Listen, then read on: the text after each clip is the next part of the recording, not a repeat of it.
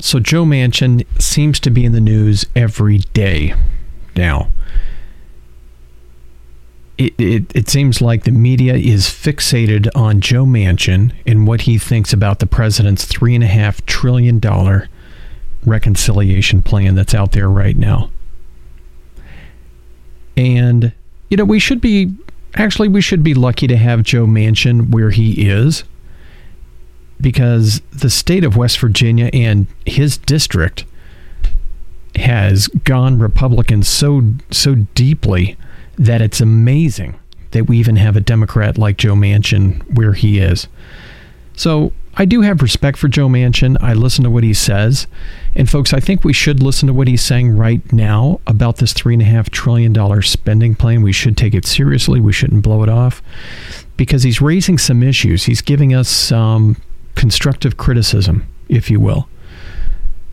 And the, I think the problem that we'll run into here, if we don't listen to what somebody like Joe Manchin in our own party is saying, I think that the Republicans will listen to what he's saying and they will run with that information into the midterms next year. And we could lose House seats as, as a result of some of the things that he's bringing up that we may not be listening to. And specifically today, I want to talk about his point about means testing some of the things that are in this $3.5 trillion spending plan, folks. And some people are going to say, oh my God, how could you do that? Why, why would you want to listen to what he's saying? Because it actually makes some sense, folks. And I think we should listen to Joe Manchin because what's going on in that plan right now with respect to means testing, there are things that are being means tested. And if we're going to test, you know, if we're going to means test one of the provisions of the plan, why don't we means test other provisions of the plan? And the thing, like I said, if we don't roll this out in a way that makes sense, in a way that holds up to scrutiny, and we end up rolling something out where a millionaire is getting a provision that maybe he shouldn't get and that's what I want to talk about today, folks. I mean, there's stuff going on in this plan, and I believe that consistency, consistency is key. So I'm looking at this article. It's entitled, it's from CNN. It says, Here's what's in the Senate version of the Democrats' $3.5 trillion spending plan. And we already know that they want to uh, raise taxes on the rich, on, on those making over $400,000 to pay for this which is good, I think, in my opinion. But let's get to some of these points. So, under the American Families Plan, yeah, it's got a lot of names. I'm going to call it the Reconciliation Plan, the $3.5 trillion plan, whatever you want to call it.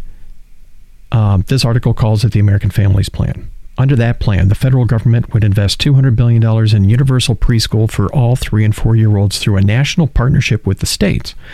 The administration estimates it would benefit 500 million children and save the average family $13,000 when fully implemented. It would be accessible to families of all income levels, but states would be required to foot about 50% of the cost when the measure is up and fully running.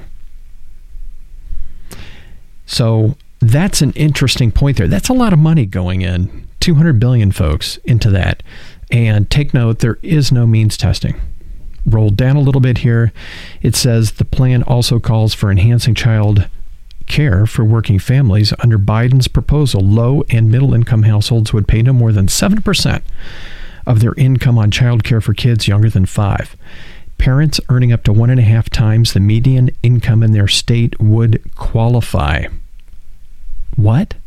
He's mean testing means testing this provision parents earning up to one and a half times the median income in their state would qualify. So I'm going to put this graphic up just to give you an idea of what the median income is. So here it is over the United States. I'm going to say it's roughly, let's say, $65,000, $60,000, you know, for the math.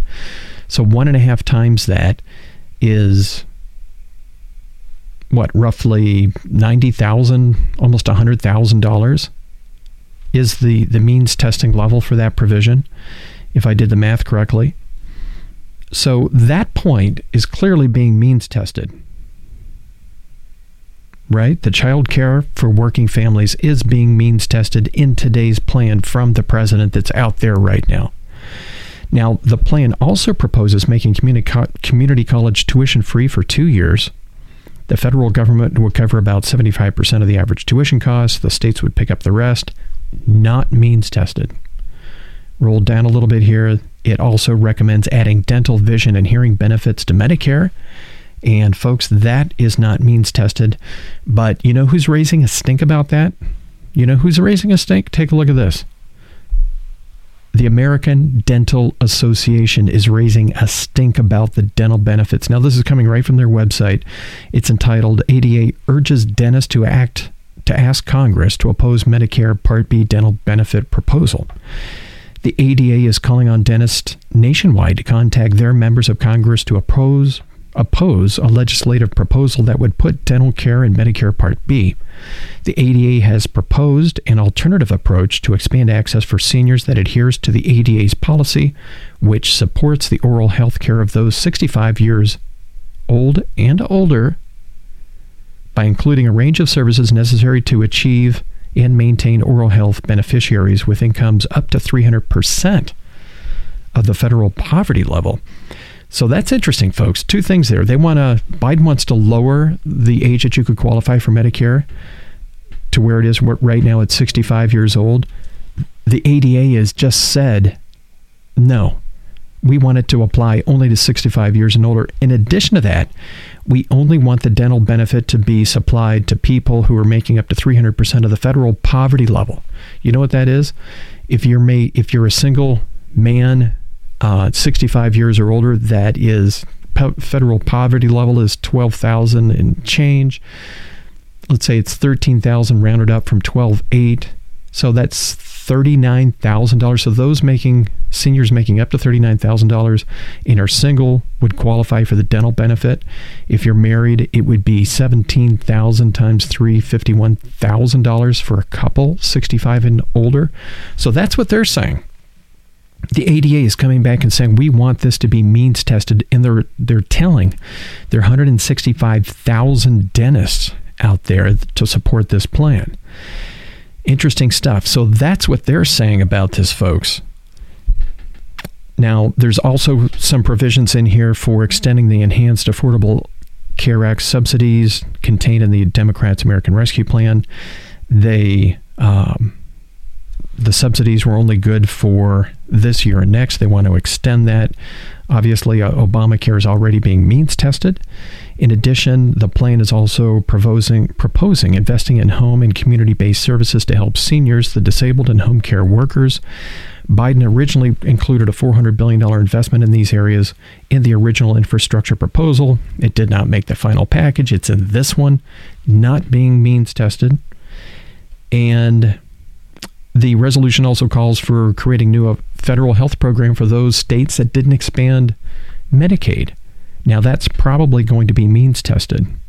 And then there's some other good stuff in here, like lowering the price of prescription drugs by allowing Medicare to negotiate on behalf uh, of of the the millions of members that are in there to lower the health, you know, cost or the the drug cost in that plan. Excellent idea and it's backed by the AARP. It should be done. So there's some really good stuff in here. But folks, the point is if you're going to means test one thing or two things, why not means test at all? Why why just one here or one there?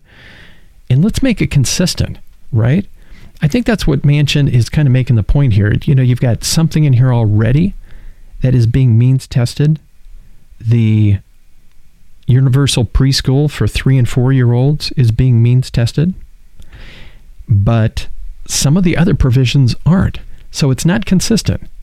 It doesn't make sense. It, it's something that probably should be done for consistency's sake, sake.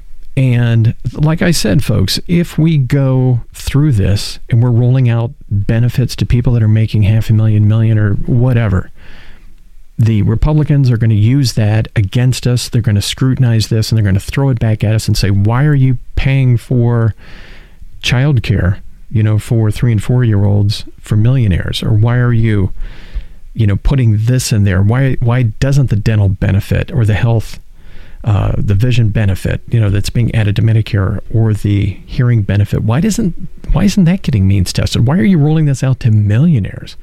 And this is stuff that Joe Manchin is bringing up, folks. We got to look at it close. We've got to think about it. And if you're doing it at one point already in this plan, why not make it consistent and roll it out throughout the entire plan? Because they will use this against us if they can. You know they will.